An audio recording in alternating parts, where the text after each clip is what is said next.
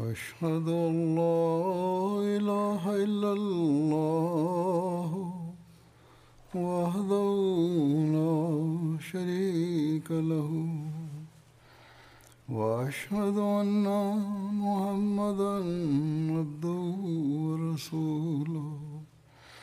أما بعد فأعوذ بالله من الشيطان الرجيم. بسم الله الرحمن الرحيم. الحمد لله رب العالمين. الرحمن الرحيم. مالك يوم الدين. إياك نعبد وإياك نستعين. اهدنا الصراط المستقيم. صراط الذين أنعمت عليهم غير المغضوب عليهم ولا الضالين. هو الذي بعث في ال... هو الذي بعث في الأمين رسولا منهم يتلو عليهم آياته ويزكيهم ويعلمهم الكتاب والحكمة وإن كانوا من قبل لفي ضلال مبين.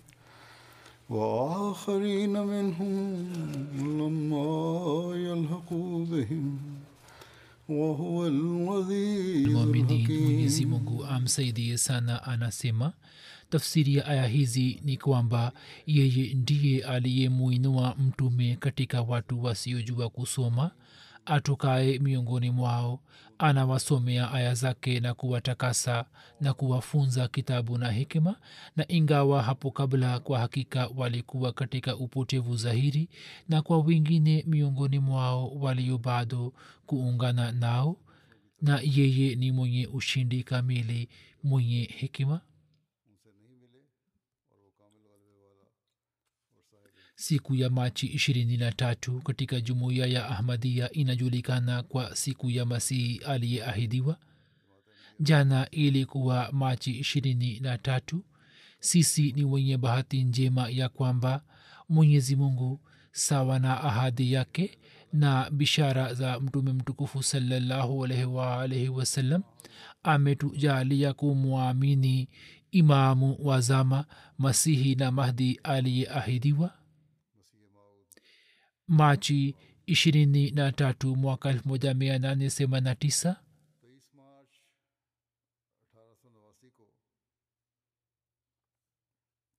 Katika mji wa ludhiana hazrat masihi maud alah salam alipokea baiati ya kwanza ya wafuasi wake na hivyo ikapatikana jumuiya moja ya watu wenye ikhilasi aya za sura juma nilizozisoma.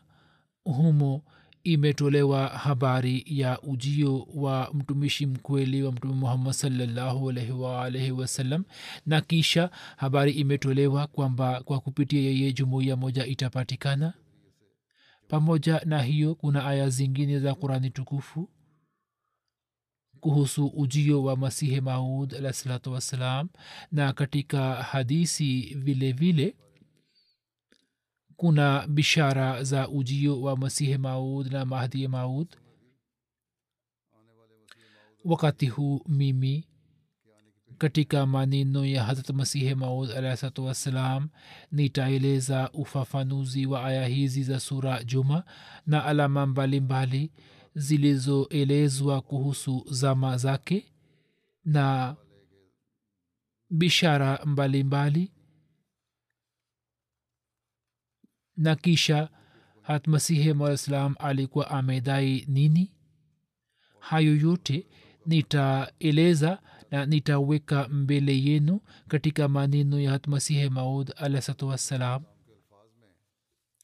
Katika maelezo ya aya hat masihe mao alah salam anasema mada ya aya hii ni ya kwamba mwenyezi mungu ni mungu ambaye alituma mtume katika muda ambapo watu walikuwa wamekosa elimu na hikima elimu za hikima za kidini ambazo nafsi inakamilika kwazo na nafsi za binadamu zinafikia ukamilifu wa elimu na matendo zilikuwa zimepotea kabisa. Njia zote za kurekebisha nafsi zilikuwa zimekwisha na watu walikuwa wamekumbwa na upotevu. Yaani walikuwa wamekwenda mbali sana na allah na njia yake iliyonyoka. Ndipo katika muda huo mwenyezi mungu akamtuma mtume wake ummi akamtuma mtume wake ummi na mtume huyo akatakasa nafsi zao na akawafunza elimu ya kitabu na hikima yaani kwa nishani na kwa miujiza akawafikisha kwenye daraja ya yakini kamili.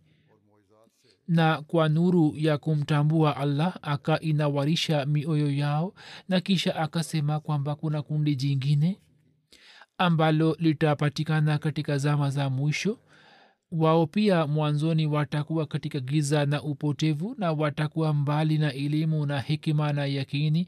Ndipo mwenyezi mungu atawaleta katika rangi ya maswahaba yani yale waliyoshuhudia maswahaba. Mwenyezi mungu pia atawaonyesha wao wataonyeshwa mpaka ukweli wa ukweli na yakini yao itakuwa kama ukweli na yakini ya maswahaba na inapatikana katika hadisi sahihi ya kwamba mtume salallahu wasalam wakati wa kueleza maelezo ya aya hii aliweka mkono juu ya bega la salman farsi na akasema kwamba lau kana limanu muallaqan bisuraya lanalahu rajulun min faris. Yani lau kama imani itatungikwa juu ya kilimea hata hivyo mtu mmoja mwenye asili ya kifarsi ataileta tena. Hiyo aliashiria upande wa jambo hili ya kwamba mtu mmoja katika zama za mwisho mwenye asili ya kiajemi atazwaliwa na katika zama ambamo kuhusu zama hizi imeendikwa ya kwamba kurani tukufu itainuliwa huko mbinguni na hii ndiyo zama ambayo ni zama ya masihe maud kurani imeinuka. Maana yake ni kwamba watu wameacha kuifuata kurani tukufu na hiyo ni zama ya ujio wa masihe maud. Na huyu ndiye mwenye asili ya kifarsi ambaye jina lake ni masihe maud kwani uvamizi wa kimsalaba ambao kwa ajili ya kuvunja masihi anatakiwa kuja uvamizi huo umefanywa juu ya imani na alama hizi zote za shambulizi la msalaba zimeelezwa kwa ajili ya zama hii na imeendikwa ya kwamba shambulizi hili litaleta athari mbaya sana kwa imani za watu na ni shambulizi lile lile ambalo katika maneno mengine linaitwa shambulizi la kidajali. Inapatikana katika athari ya kwamba wakati wa shambulizi la dajali wapumbavu wengi watamwacha mungu aliye mmoja na asiye na mshirika wake na watu wengi mapenzi ya imani yao yatapoa na kazi nzito ya masihi maud itakuwa ni kujadidisha imani kwani imani imeshambuliwa na kutoka hadisi ya laukanal iman ambayo ni kuhusu mtu mmoja mwenye asili ya kifarsi inathibitika kwamba mtu huyo atakuja kusimamisha imani kwa mara nyingine tena. Basi kwa kuwa zama za masihi maud na mwenye asili ya kifarsi ni moja na kazi pia ni moja yani kujadidisha tena imani. Hivyo kwa yakini imethibitika ya kwamba masihi maud ndiye mwenye asili ya kifarsi na katika haki ya jumu yake aya hii ipo ya kwamba waakharina minhum lama yalhaqu bihim. Maana ya aya hiyo ni ya kwamba baada ya giza kamili wenye kupata mwongozo na hikima na wenye kushuhudia miujiza na baraka za mtume mtukufu salallahu wasalam ni makundi mawili tu. Awal masahaba wa mtume salallahu wasalam ambao kabla ya ujio wa mtume salallahu wasalam walikuwa wamekumbwa na giza totoro na kisha kwa fuzila za allah wakakuta zama za utume na wakaona miujiza kwa macho yao na wakashuhudia bishara mbalimbali mbali, na yakini ikawaletea mabadiliko kana kwamba wakabaki kama roho tu. Kundi la pili ambalo kwa mujibu wa aya hiyo iliyotajwa hapo juu ni mfano wa masahaba ni kundi la masihe maud kwani kundi hili pia kama masahaba ni lenye kuona miujiza ya mtume salallahu alaihi wasallam na baada ya giza na upotevu ni lenye kuongoka. Na katika aya ya waakharina minhum kundi hili limejaaliwa sehemu ya neema ya kufanana na masahaba hiyo ni ishara ya kwamba kama vile masahaba raziallahu anhum waliona miujiza ya mtume salllahualhi wasallam na wakashuhudia bishara. Vivyo hivyo wao pia watashuhudia na zama za katikati hazi hazitapata sehemu kamili ya neema hiyo. Hivyo katika zama hizi hivyo ndivyo itokavyo ya kwamba baada ya miaka elfu moja na mia tatu umefunguka mlango wa miujiza ya mtume salllahualhi wasalam na watu wakaona kwa macho yao ya kwamba kupatwa kwa mwezi na jua katika ramazan sawa na hadisi ya dare kutni na fatawa za ibni hajar kumetokea yaani mwezi na jua vilipatwa katika mwezi wa ramazan na kama ilivyokuwa mada ya hadisi mwezi ulipatwa katika usiku wa kwanza wa mausiku yake na jua likapatwa katika siku ya katikati ya siku zake katika muda ambapo mdai wa mahdi alikwepo na hali hiyo haijawahi kutokea tangu ipatikane mbingu na ardhi ipatikane kwani hadi sasa hakuna awezaye kuthibitisha na kuleta mfano wake katika historia. Hivyo huo ulikuwa ni muujiza wa mtume salallahu alaihi wasallam ambao watu wakauona kwa macho yao kisha nyota yenye mkia ambayo kutokea kwake kulikuwa kumeelezwa katika wakati wa mahdi na masihi maelfu ya watu wakaiona ikitoka. Vivyo hivyo moto wajawa pia wakashuhudia malaki ya watu. Vivyo hivyo kusambaa kwa tauni na kuzuiliwa kutoka hija pia wote wakaona kwa macho yao kutengenezwa kwa reli katika nchi na kuachwa kwa ngamia. Hayo yote yalikuwa ni miujiza ya mtume salallahu alaihi wasallam ambayo katika zama hizi yalionekana kama masahaba walivyokuwa wameona miujiza. Ndiyo maana mwenyezi mungu akaita kundi hili la mwisho kwa neno la minhum ili afanye ishara ya kwamba katika kushuhudia miujiza wao pia wanafanana na masahaba mutafakari halafu muone ya kwamba katika miaka elfu moja na mia tatu zama hizi za utume nani aliyeikuta mwingine? Katika zama hizi ambamo jamaati yetu imeumbwa kwa sababu nyingi jamaati hiyo inafanana na masahaba raziallahu anhum. Wao wanaona miujiza na nishani. Hazura amesema hata leo pia wanaona kama walivyoona masahaba wao kwa kupitia nishani za allah na misaada yake wanapata nuru na yakini kama walivyopata masahaba wao wanavumilia katika njia ya allah zihaka na istihzai na laana na matusi na zuluma za aina aina za watu kama walivyovumilia maswahaba. Leo pia hali hii ipo. Wao kwa kupitia nishani za allah zilizowazi na misaada ya mbinguni na mafundisho yenye hekima wanapata maisha matakatifu kama walivyopata maswahaba na ipo mifano mingi wapo wengi kati yao ambao wanalia katika swala na wanalwesha mahala pa sijda kwa machozi kama masohaba walivyokuwa wakilia na wapo wengi ambao wanaona ndoto za kweli na wanajaaliwa ufunuo wa allah kama walivyokuwa wakipata masohaba na wapo wengi wao ambao mali waliochuma kwa juhudi wanatoa katika silsila yetu ili kupata razi ya allah pekee kama masahaba raziallahu anhum walivyokuwa wakitoa. Mtawakuta wengi wanaokumbuka mauti na ni wapole wa moyo na wanakanyaga juu ya uchamungu wa kweli kama ilivyokuwa sera ya masahaba hili ni kundi la mungu ambalo mwenyezi mungu mwenyewe anawalinda na siku hadi siku anatakasa mioyo yao na vifua vyao anavijaza kwa hikima ya imani na kwa nishani za mbinguni anawavutia kwake kama alivyokuwa akiwavutia masahaba ilmuradi katika jamaat hii zinapatikana alama zote zinazothibitika kutoka neno la akhirina minhum na ilikuwa lazima kwamba kauli ya mungu siku moja ingetimia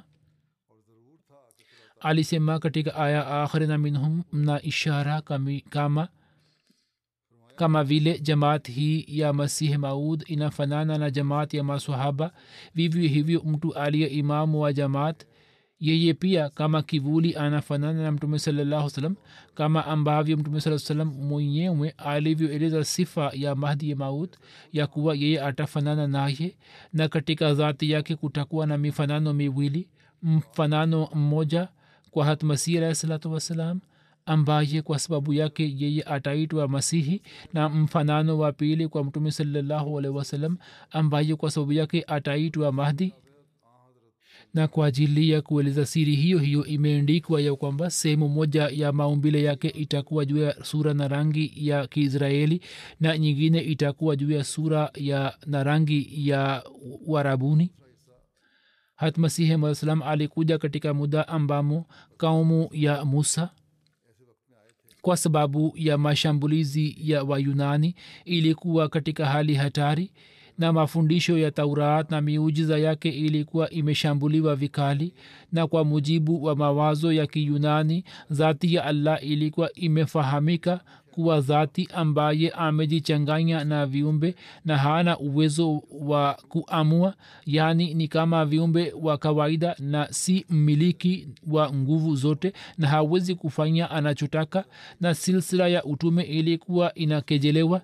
Hivyo kwa kumleta hat isa ambaye alikuja miaka elfu moja na mia nne baada ya hat musa mwenyezi mungu alikuwa ameamua ya kusimamisha ushahidi wake juu ya sheria ya hat musa na kwa nishani mpya na kwa shahidi za mbinguni afanye ukarabati wa jengo la musa.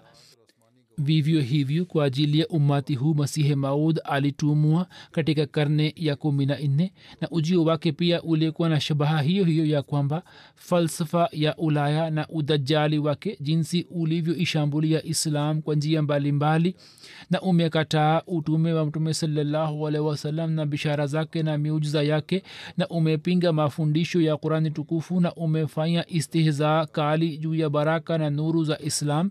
Yeye amalize mashambulizi hayo yote na utume wa muhammad salllahualhi wasalam maelfu ya salam ziwe juu yake. Yeye anawarishe kwa nishani zake juu ya kila mwenye kutafuta haki na hiyo ndiyo siri ambayo katika brahine ahmadia miaka kumi na saba iliyopita nilipata ufunuo wake na ufunuo huo wa allah umeshapigwa chapa katika malaki ya watu nao ni ya kwamba bakhuram ke wakte tu nazdik rasid bapae muhammadiyan bar minare bulantar muhkam uftad tafsiri aliyofanya masihi mola salam mwenyewe ni ya kwamba sasa uzihiri sasa uzihiri na utoke kwa kuwa wakati wako umekaribia na wakati ule unakuja ambapo watu wa muhammad watatolewa nje ya shimo yani waislamu na watakanyaga juu ya mnara mmoja mrefu na madhubuti kisha alisema ya kwamba pak muhammad mustafa nabiyon ka sardar muhammad mtakatifu kiongozi wa manabii mwenyezi mungu atasawazisha shughuli zako zote na atakupa yote unayotamani kuyapata. Mungu wa majeshi ataelekea kwako shabaha ya nishani. Hii ni kwamba kurani tukufu ni kitabu cha mungu na ni maongezi ya kinywa changu.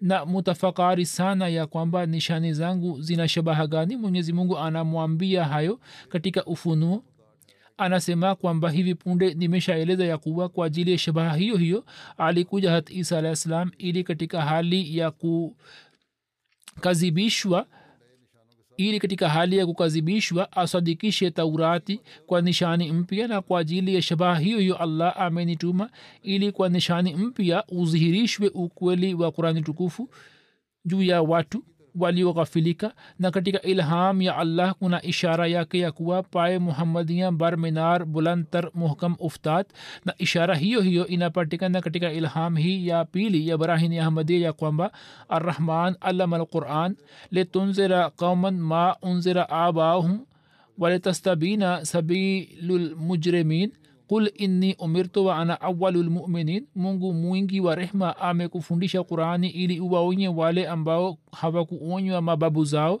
na ili ifunguke njia ya wakosefu ambayo maana yake ni kwamba juu ya wakosefu itimie hoja ya allah. Alisema sema mimi nimetumwa na allah nami ni wa kwanza kuamini. Anasema kwamba yeyote akisema ya kuwa hat isa akiwa nabii wa allah alikuja kusadikisha taurati basi mbele yake ushahidi wako una thamani gani? Ye alikuwa nabii wa allah mungu alimtuma kama nabii na akaja kusadikisha taurati. Wewe kwa namna gani umekuja kutoa ushahidi wa quran? Alisema hata hapa pia kwa ajili ya kusadikisha upya aliyehitajika ni nabii. Watu wanasema hivi ya kwamba ushahidi unahitaji kitu gani hapa pia kwa ajili ya tasdiki jadid aliyetakiwa ni nabii. Basi jibu lake ni hili ya kuwa katika islam mlango wa unabii huu umefungwa ambao ni utume wa sheria. Anasema mwenyezi mungu anasema kwamba walaki rasulllahi wa khatama nabiyin na hadisi inasema la nabiya badi na hapo kifo cha hat masih kimeshathibitika kwa hoja imara. Hivyo kuwa na tumaini kwamba atakuja tena katika dunia ni kitu bure tu. Qurani inasema na hadisi pia inasema na pia imethibitika ya kwamba kifo cha masihi kimetokea hivyo. Kutamani kuwa masihi yule yule atakuja katika dunia hii ni jambo bure. Na akija nabii mwingine mpya au wa zamani anasema kwamba nabii mpya au zamani akija kivipi nabii wetu salam atabaki kuwa khatamul ambiya yaani aje kwa kutoka nje ya utume wake isipokuwa mlango wa wahi na mukalimate ilahia uwazi ambayo maana yake ni ya kwamba kwa nishani mpya dini ya haki isadikishwe na ushahidi wa dini ya kweli utolewe basi nishani ambazo ni nishani za allah hata kama zikizuhiri kwa kumpitia nabii au kwa walii zote zina daraja moja kwani mwenye kutuma ni moja tu. Kufikiri hivi ni upumbavu mtupu ya kwamba kama mwenyezi mungu kwa kupitia nabii aonyeshe nishani fulani basi nishani hizi zina nguvu na shani zaidi na akionyesha kwa kupitia walii basi zile ni chini katika nguvu na shani bali zipo nishani za kuihami islam zinazozuhiri ambapo kunakuwa hakuna nabii wala wali kama vile ilivyotokea nishani ya kuangamizwa kwa watu wa tembo. Alisema jambo hili linakubaliwa na hili ni jibu la jambo hili ya kuwa nini mnasema hakuna nabii hivyo haiwezi kutokea. Hata kama nabii asiwepo inaweza kutokea kwa kupitia walii na hata kama walii pia asiwepo allah anaonyesha nishani kama alivyoonyesha nishani ya ashabulfil alisema jambo hili ni wazi ya kwamba muujiza wa walii pia ni muujiza wa nabii anayemfuata hivyo kutofautisha baina ya miujiza si kazi ya waumini. Na pamoja na hayo inathibitika kutoka hadisi ya kwamba muhadas pia ni miongoni mwa mursal wa allah kama nabii na mtume yani yeye pia ni miongoni mwao. Bukhari inasema ya kwamba wama arsalna min rasulin wala nabiyin wala muhaddasin. Someni matamshi haya kwa makini. Na pia kuna hadisi nyingine ya kwamba ulamaa ummati ka ambiyae bani israel. Anasema ya kwamba masufi kwa ruya zao wamepokea tasdik ya hadisi hiyo kutoka kwa mtume salallahu alaihi wasallam pia ikumbukwe ya kwamba katika muslim kwa ajili ya masihi maud neno la nabii limetumika. Hiyo pia kumbukeni. Mnasema kwamba yeye si nabii. Kwanza ametoa dalili ya wali pili katika haki ya masihi maud neno la nabii limetumika katika hadisi kama istiara. Na ndiyo maana katika barahini ahmadia maneno kama hayo yanapatikana katika haki yangu. Na huu ni ufunuo kwamba huwalazi arsala rasulahu hapo muradi wa rasul ni ajizi huyu yani hat masihi maud salam na kisha angalini katika barahini ahmadia ilham hi jariullah fi hulalil ambiya ambayo tafsiri yake ni kwamba mtume wa allah katika mavazi ya manabii nini mnasema kwamba wewe si nabii. Hiyo inapatikana katika hadisi na allah ananiambia ya kwamba mimi ni nabii. Katika ilham hii mimi nimeitwa mtume na nabii. Basi mtu ambaye mwenyezi mungu mwenyewe awe amempa majina haya kumchukulia kama mtu wa kawaida si jambo zuri na shahidi za nishani za allah haziwezi kuwa dhaifu hata kama ziwe kwa kumpitia nabii au muhaddas. Jambo la msingi ni ya kwamba hata utume wa nabii wetu salallahu alih wa sallam na fadhila yake ikizalisha mdhihirishaji mmoja inatoa ushahidi wake na walii anapewa jina hilo. Kimsingi nishani zinazotokea ni za ukweli wa mtume salallahu wasalam na jina la walii au jina la mtu ambaye limetajwa hapo katikati limetajwa tu kama jina. Hivyo kwa hakika walii ambaye ni msadikishaji yeye anapata sifa kutoka kwa mtume saa salam na mtume saa salam hapati sifa kutoka kwake. Kuhusu madai yake anasema ya kwamba mwenyezi mungu kwa kuona hali ya zama za kisasa na kwa kuona kwamba ardhi imejaa na ufasiki na uasi na upotevu wa aina aina aliponituma kwa ajili ya kufanya tabligh ya haki na islah na zama hizi zilikuwa zama ambapo watu wa dunia wakimaliza karne kumi na tatu walikuwa wamefika karibu na karne kumi na nne. Ndipo kwa sababu ya amri ya allah nikaanza kuwatangazia watu wa kawaida kwa kupitia matangazo ya maandishi na hutuba mbalimbali ya kwamba katika karne hii mtu aliyetakiwa kuja ili kujadidisha dini ndiye mimi ili imani iliyotoweka ardhini niweze kuisimamisha tena na nikipata nguvu kutoka kwa allah kwa mvuto wa mkono wake niivutie dunia kwenye islah na uchamungu na ukweli na na niwaondolee makosa ya kiitikadi na kimatendo na kisha miaka michache ilipopita juu yake hapo kwa njia ya wahi nikafahamishwa ya kwamba masihi ambaye kwa ajili ya ummati huu alikuwa ameahidiwa tangu mwanzo na yule mahdi wa mwisho ambaye wakati wa maporomoko ya islam na katika zama za kuenea kwa upotevu alikuwa mwenye kupokea mwongozo wa allah moja kwa moja na mwenye kuwapatia wanadamu chakula hiki cha mbinguni kwa upya ambaye alikuwa amepangiwa katika takdiri ya allah ambaye bishara yake miaka elfu moja na mia tatu kabla mtume saa salam alikuwa ameitoa ndiye mimi. Na nikafahamishwa na mwenyezi mungu mara kwa mara mpaka mashaka yote yakaondoka. Na kila wahi niliyokuwa napata ilikuwa ikipenya moyoni mwangu. Na maongezi hayo yote yalikuwa yamejaa na bishara zenye shani ambazo zilikuwa zikitimia kama inavyokuwa mchana wenye nuru. Kisha anasema ya kwamba katika muda huo na katika zama hizi ambapo nuru ya allah kwa kupungua inafichika chini ya pazia la maelfu ya gi, magiza ya nafsi bali watu wengi wanashika rangi ya udhaharia na upagani na ardhi inajaa na zambi na uasi na ufasiki hapo heshima na jalali na ghera ya mwenyezi mungu inataka ya kwamba yeye ajidhihirishe tena juu ya watu. Basi kama ilivyo suna yake tangu zamani katika zama zetu pia ambayo ina hali na alama zake mwenyezi mungu amenituma ili kujadidisha imani na maarifa katika karne ya kumi na nne na kwa msaada na fadhila zake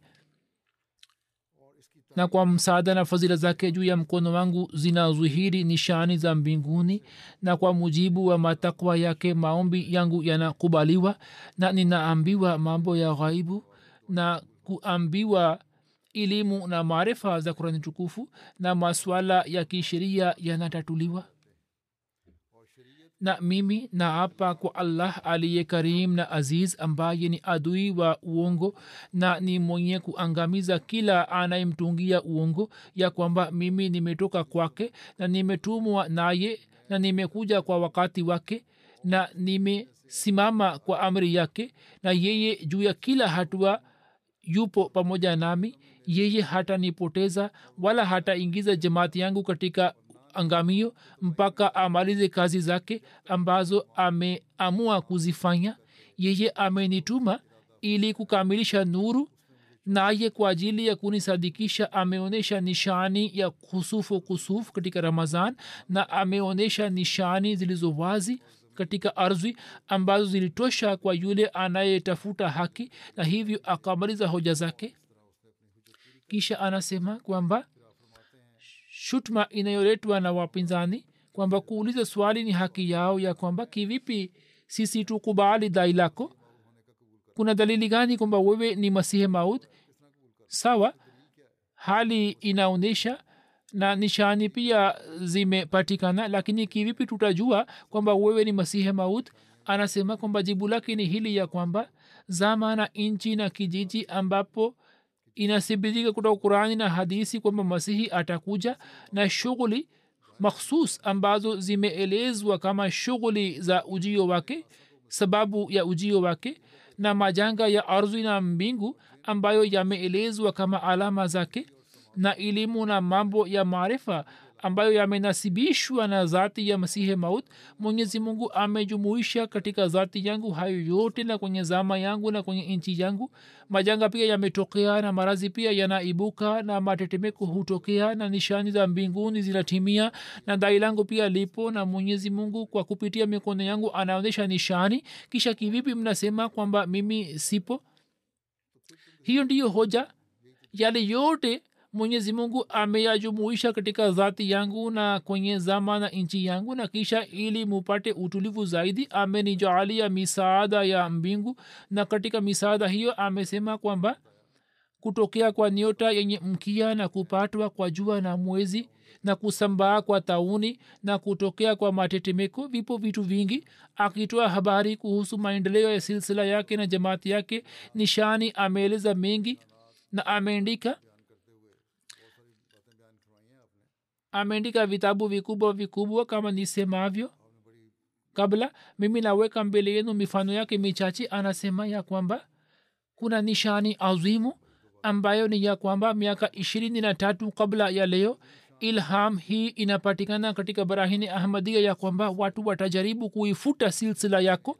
Hadi leo wanajaribu na imepita miaka mia moja na thelathini na mbili na watatumia kila njia na kila hila lakini mimi nitaongeza jumuiya hii mungu anasema na nitakamilisha. Nayo itakuwa kama jeshi na mpaka kiama itabaki kama mshindi na jina lako nitalipa umaarufu hadi kona za dunia na watu watakujia makundi makundi na toka kila upande utapokea msaada wa mali. Tanua nyumba zako kwa kuwa maandalizi haya yanafanywa huku mbinguni sasa angalieni ni bishara za zama gani ambazo zinatimia leo. Hizi ni nishani za allah ambazo wenye macho wanaziona lakini walio vipofu kwao hakuna nishani iliyopatikana mpaka sasa. Kama nisemavyo maelezo yake ni marefu sana nishani chache nazieleza hapa. Kuhusu nishani za kielimu na msaada wa allah hatmasihi maudlah salam anasema safari moja mhindu mmoja alikuja hapa kwangu katika kadian ambaye sikumbuki jina lake. Kisha ameandika kwamba nimekumbuka jina lake lilikuwa ni sawami shugunchander na akaniambia ya kwamba mimi nataka kufanya mkutano wa dini ambao ulikuwa umetangazwa kama mkutano mkuu wa dini wa dharamhotso hivyo wewe pia uendike makala moja kuhusu sifa za dini yako ili makala yako isomwe katika jalsa. Mimi nikaomba razi lakini yeye akanisisitiza sana na akasema lazima uendike. Kwa kuwa mimi najua ya kwamba siwezi kufanya lolote kwa nguvu yangu bali sina uwezo wowote. Mimi bila msaada wa allah siwezi kunena na asiponionyesha siwezi kuona. Hivyo nikafanya dua ya kwamba mungu unijaalie kuendika makala ambayo ishinde makala zote za jalsa. Na mimi baada ya kufanya dua nikaona ya kwamba nimetiliwa nguvu moja. Na mimi nikahisi nguvu ile ya mbinguni ndani mwangu. Na marafiki zangu waliokuwepo wakati ule wanajua ya kwamba mimi sikuandika muswada wowote wa makala bali kile nilichoandika nikaandika haraka haraka na nilikuwa naandika kwa haraka mpaka mwenye kunakili.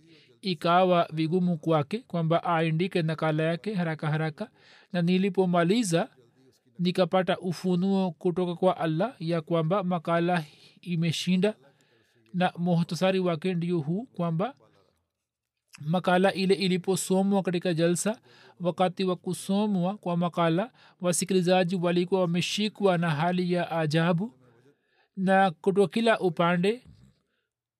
Kila moja alikuwa ana isifu mpaka ikatokea kinywani mwa mhindu mmoja ambaye alikuwa mwenyekiti wa jalsa ya kwamba makala hii imeshinda makala zote na civil na military gazette ambayo ni gazeti moja la kiingereza linalochapishwa kutoka lahor gazeti hili pia likachapisha makala hii kama ushahidi kwamba makala hii imeshinda na nafikiri kutakuwa na magazeti takriban ishirini ya kiurdu yaliyotoa ushahidi huo huo na katika jalsa ile tukiwaacha baadhi tu wenye ubaguzi wengine wote walikuwa na neno moja tu kwamba makala hiyo hiyo imeshinda na hadi leo wapo mamea ya watu ambao wanatoa ushahidi bali hata leo pia katika zama hizi watu kwa kusoma makala hii wanakubali ahmadiyat ambayo ni maarufu kwa hikma ya mafundisho ya kiislam ilmuradi kutoka ushahidi wa kila zehebu na ushahidi wa magazeti ya kiingereza. Bishara yangu ikapata kutimia kwamba makala ilishinda. Ushindani huo ulikuwa ukifanana na ushindani wa musa aliyofanya nabi musa dhidi ya wachawi kwani katika jalsa ile watu wenye mawazo tofauti walikuwa wamesoma hutuba kuhusu dini zao ambao baadhi yao walikuwa wakristo baadhi walikuwa wahindu wa sanatan dharam na wahindu wa arya samaj na wengine walikuwa brahman na makala singa na baadhi walikuwa waislamu walio, wapinzani wetu na kila mmoja wao alikuwa ametengeneza nioka za kufikirika za fimbo zao lakini mwenyezi mungu kwa kupitia mkono wangu alipoacha zidi yao fimbo ya ukweli wa islam katika sura ya hutuba yangu iliyojaa hikima na maarifa hapo hiyo ikawa joka na ikawa maliza wote na hadi leo katika watu hutuba hiyo ni maarufu ambayo ilikuwa imetoka kinywani mwangu alhamdulillahi ala zalik. Kisha akieleza bishara nyingine anasema hii ni nishani ya allah ambayo habari yake inapatikana katika barahini ahmadia nayo ni ya kwamba ya ahmadu fazati rahmatu ala shafataika. E ahmad chemchem za fasaha na balagha zimetiririshwa juu ya mdomo wako hivyo usadikishaji wake unaendelea kutokea tangu miaka mingi nikiandika vitabu vingi katika kiarabu chenye fasaha na balagha pamoja na zawadi ya maelfu ya rupia vimepelekwa mbele ya maulamaa wa islam na wakristo lakini hakuna aliyeinua kichwa na hakuna aliyekuja kushindana nami. Je hiyo ni nishani ya mungu au ni kazi ya binadamu? Watu wanasema mengi leo pia wanasema lakini wakati ule hakuna aliyekuja kushindana naye. Kisha kama nishani za kukubaliwa kwa dua anaeleza kisa kimoja cha kukubaliwa kwa maombi yake yapo matukio mengi. Moja naeleza hapa alisema ya kwamba nishani iliyopatikana katika siku hizi ni kukubaliwa kwa dua moja ambayo kwa hakika ni kama kuhuisha wafu. Maelezo yake ni kama hivi ya kwamba kijana mmoja aitwaye abdul karim ibne abdurahman mkazi wa hyderabad dakkan alikuja kusoma katika shule yetu. Kuna kijana mwanafunzi katika madrasa na kwa mpango wa mungu mbwa kichaa akamnata. Sisi kwa ajili ya matibabu tukampeleka kasauli na kwa siku kadhaa akaendelea kupata matibabu katika kasauli kisha akarejea kadian baada ya siku chache alama za kichaa zikazwihiri kwake ambazo mtu akinyatwa na mbwa kichaa zinapatikana na ye akaanza kuogopa kutoka maji na hali yake ikawa tete. Ndipo kwa ajili ya mnyonge huyo moyo wangu ukakosa utulivu nikifikiri kuwa ni msafiri yupo mbali na nchi yake mnyonge maskini. Moyo wangu ukakosa utulivu na nikapata hisia makhsus za kufanya dua. Kila mmoja alikuwa akifikiri kwamba kijana huyo baada ya saa chache atakufa. Hivyo wakamtoa nje ya bweni na wakamweka katika nyumba tofauti akiwa mbali na wengine. Na ujumbe ukapelekwa kwa waganga wazungu wa kasauli na wakaulizwa ya kwamba katika hali hiyo kama kuna tiba yake hapo likaja jibu lao ya kwamba sasa hakuna tiba yake. Lakini kwa ajili ya kijana huyo mnyonge nikashikwa na hisia na marafiki zangu pia wakaniomba kwamba nifanye maombi kwa ajili yake kwani katika hali hiyo. Kijana huyo alikuwa akistahili huruma na pia nikapata hofu ya kwamba kama akifa basi mauti yake itawapatia waadui zangu nafasi ya kupiga kelele. Yani wapinzani watapiga kelele watasema kwamba anadai madai makubwa ya kukubaliwa kwa maombi. Ndipo moyo wangu ukashikwa na hisia na nikafanya maombi. Na nikapata hisia ambazo mtu hawezi kuzalisha kutoka kwake bali inatokana na msaada wa mungu na ikipatikana hali kama hiyo basi kwa izini ya allah inaleta athari yake mpaka ni karibu kuwa mfu afufuke. Ilmuradi kwa ajili yake nikapata hali ile na na mimi nikawa na hali ya ajabu mpaka moyo wangu ukajaa na uchungu. Moyo wangu ulijaa na uchungu. Ndipo mgonjwa huyo ambaye kwa hakika alikuwa kama mfu dua ile ikaanza kumletea athari. Na yeye alikuwa akiogopa maji na alikuwa akikimbia mwanga.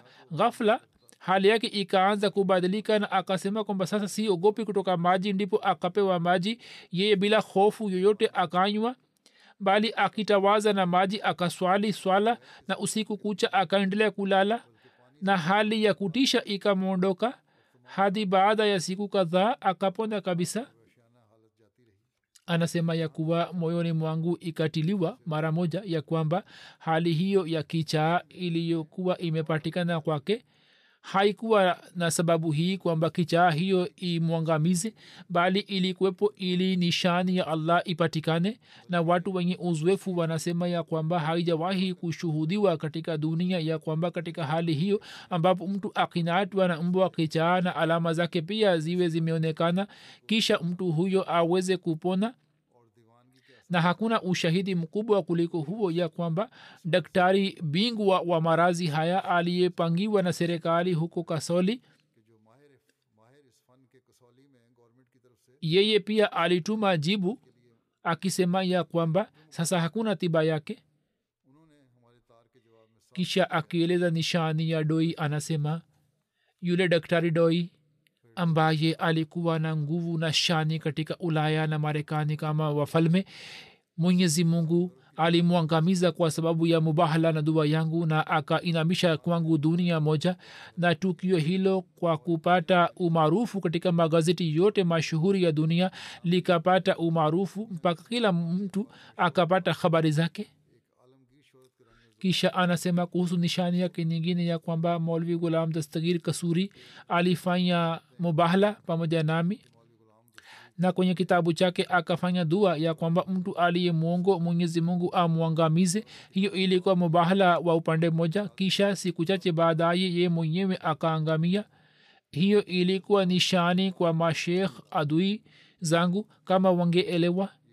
Kisha kuhusu nishani nyingine anasema jinsi mwenyezi mungu anavyomsaidia anasema kila mtu kwa kuona kitabu cha mwalvi ghulam dastagir kasuri anaweza kufahamu ya kwamba jinsi yeye alivyofanya mubahala pamoja nami na akaichapisha katika kitabu chake faizi rahmani ni habari ya shekh huyo huyo aliyetajwa hapo juu na katika kitabu chake faizi rahmani akapiga chapa na kisha baada ya siku chache tangu afanye mubahala akafa na jinsi chiragdin jammu akafanya mubahala na akaandika ya kwamba yule aliye mwongo kati yetu mungu atamwangamiza na kisha baada ya siku kadhaa akafa na tauni pamoja na vijana wake wawili kisha anasema kaumu yangu inayoniletea shutuma za aina aina. Mimi sijali hata kidogo shutuma zao na hiyo itakuwa kinyume cha imani kama mimi nikiogopa kutoka shutuma zao niache njia za ukweli. Na wenyewe wanapaswa kutafakari ya kwamba mtu mmoja allah amemjaalia busara toka kwake na amemwonyesha njia na amemjaalia neema ya kuongea naye na ameonyesha maelfu ya nishani katika ameonyesha maelfu ya nishani katika ukweli wake. Yeye kivipi akichukulia zana za maadui kuwa kitu fulani anaweza kugeuza uso wake na jua la ukweli? Nami alisema kwamba mimi sijali hata kidogo. Na kama wapinzani wangu wa nje na ndani wananiaibisha? Wapinzani wangu wa nje na ndani wanaeleza aibu zangu kwani hata hiyo pia itaonyesha ukweli wangu? Yani kama wananiaibisha basi hiyo pia inathibitisha ukweli wangu. Sababu yake ni nini? Anasema kama mimi nina aibu ya kila aina sawa na kauli yao. Kama mimi nina aibu na sawa na kauli yao mimi navunja ahadi na ni mwongo na dajali na mtunga uongo juu ya allah na ni mfanya hiana na mla haramu na mwenye kuleta mtafaruk katika kaumu na mwenye fitina na fasiki na fajiri. Na tangu miaka thelathini naendelea kumtungia mungu uongo na ni mwenye kuwatukana waliowema na watukufu. Na katika roho yangu si kitu chochote isipokuwa shari na uasi na ufasiki tu. Na kwa ajili ya kuchuma dunia tu mimi nimefungua duka hili. Na mungu apishe mbali sawa na kauli yao. Mimi sina imani juu ya mungu na hakuna aibu yote ya dunia isipokuwa inapatikana katika zati yangu. Lakini pamoja na hayo yote kwamba aibu zote za dunia zinapatikana katika zati yangu na kila aina ya zuluma imejaa nafsini mwangu na nimekula mali ya wingi bila haki na wingi ambao walikuwa watukufu misili malaika nimewatukana na nimepata sehemu kubwa katika kila uasi na udanganifu basi kuna siri gani katika jambo hili ya kwamba mtu mbaya na mfanya hiana na mwongo ambaye nilikuwa mimi lakini kila aliyekuja kushindana nami yeye ndiye aliyeuawa. Na yeyote aliyefanya mubahala akaangamia. Na yeyote aliyefanya dua mbaya zidi yangu dua ile ikarudia kwake. Yeyote aliyefanya kesi zidi yangu mahakamani akashindwa mabaya yote ninayo mimi lakini yeyote anayekuja kushindana nami mwenyezi mungu anamwangamiza na ananijalia ushindi. Ni shutma za aina ya ajabu kabisa zilizo juu yangu. Anasema kama mfano katika kitabu hicho hicho anaeleza katika hakikitulwahi kwamba mtashuhudia shahidi za mambo hayo katika kitabu hiki yeye ameeleza mifano mingi. Mtu akisoma ataona mambo mengi na nishani nyingi. Alisema kilichotakiwa ni kwamba katika ushindani huo mimi ningeangamia na radhi ingeanguka juu yangu.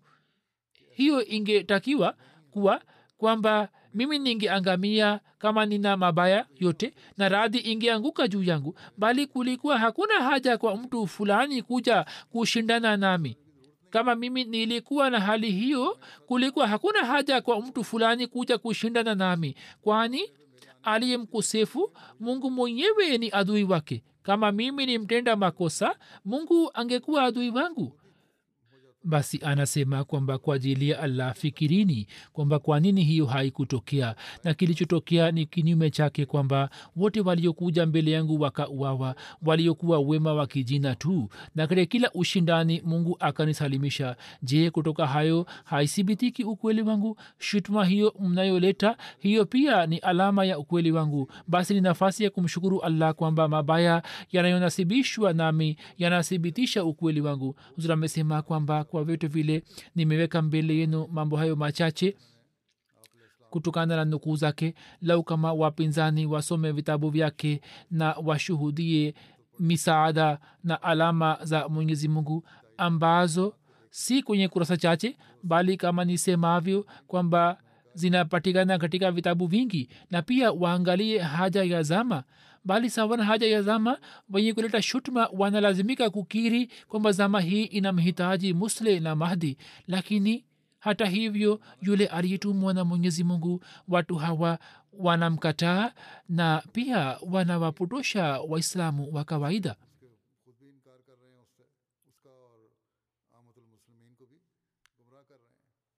Alama za mbinguni zilitimia. Bishara za mtume saa salam zilipata kutimia lakini hata hivyo watu hawa wanaita mkosi wao. Hawaangalii upande huu. Leo ikiwa waislamu waelewe uhakika huu kwamba yule masina mahdi aliyekadiriwa kuja amekuja? Na huyu ndiye mtumishi mkweli wa mtume muhammad salllahu alih wa na kuja katika baiati yake ni muhimu sawa na amri ya mtume salllahu alaihi waalihi wasallam.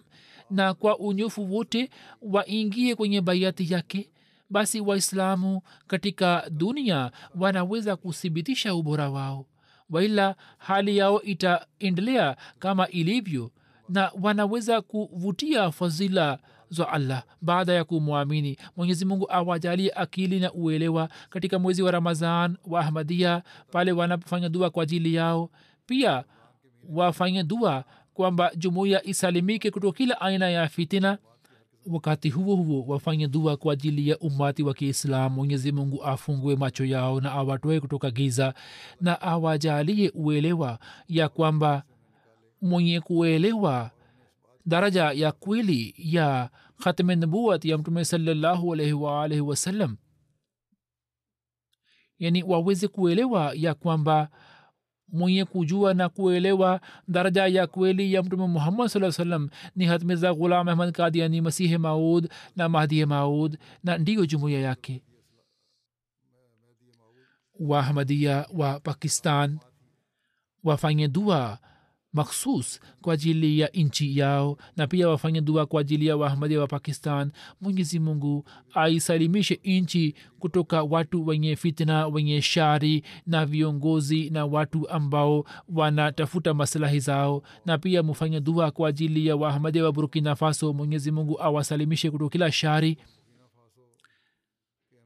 Pia muwakumbuke katika maombi wahmadia wa bangladesh.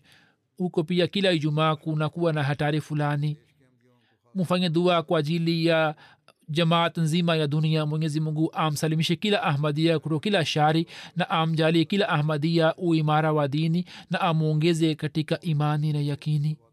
Pia mufanye dua kwamba dunia hii isalimike kutoka maangamio. Jinsi hali ya dunia ilivyo dunia imesimama juu ya shimo la moto inaendelea kuingia katika vita vya kizwahiri ambazo zitaleta maangamio na pia maasi ya kihulka yameruka mipaka yote. Watu wanamwacha mwenyezi mungu wasije wakawa wenye kuchemsha ghadhabu ya allah na adhabu ya allah isije ikashuka juu yao. Mwenyezi mungu awasalimishe wahamadia kuto kila shari na awajalie waweze kutimiza wajibu wao na haki zao na akiwaokoa kutoka mabalaa yote awahifadhi na awalinde. Pia nataka kutangaza ya kwamba kutoka jana machi ishirini na tatu alfazal iliyokuwa ikipigwa chapa mara mbili kwa wiki sasa imeshika sura ya gazeti la kila siku. Hivyo wanaojua kiurdu wanatakiwa kusoma na pia wanunue na pia wafanye subscribe mwenyezi mungu awajalie wote kunufaika nayo na wanaoandika katika alfazal mungu awajalie waweze kuandika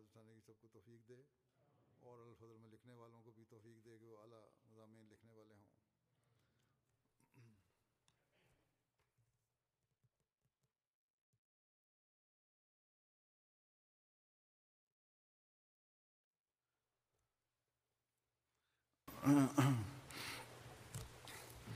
الحمد لله الحمد لله نحمده ونستعينه ونستغفره ونؤمن به ونتوكل عليه ونعوذ بالله من شرور أنفسنا ومن سيئات أعمالنا.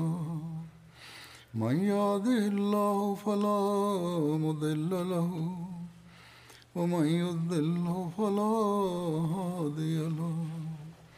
ونشهد أن لا إله إلا الله. ونشهد أن محمدا عبده ورسوله. عباد الله رحمكم الله. إن الله يأمر بالعدل والإحسان. وإيتاء ذي القربى وينهى عن الفحشاء والمنكر والبغي يعظكم لعلكم تذكرون اذكروا الله يذكركم ودوه يستجب لكم ولذكر الله أكبر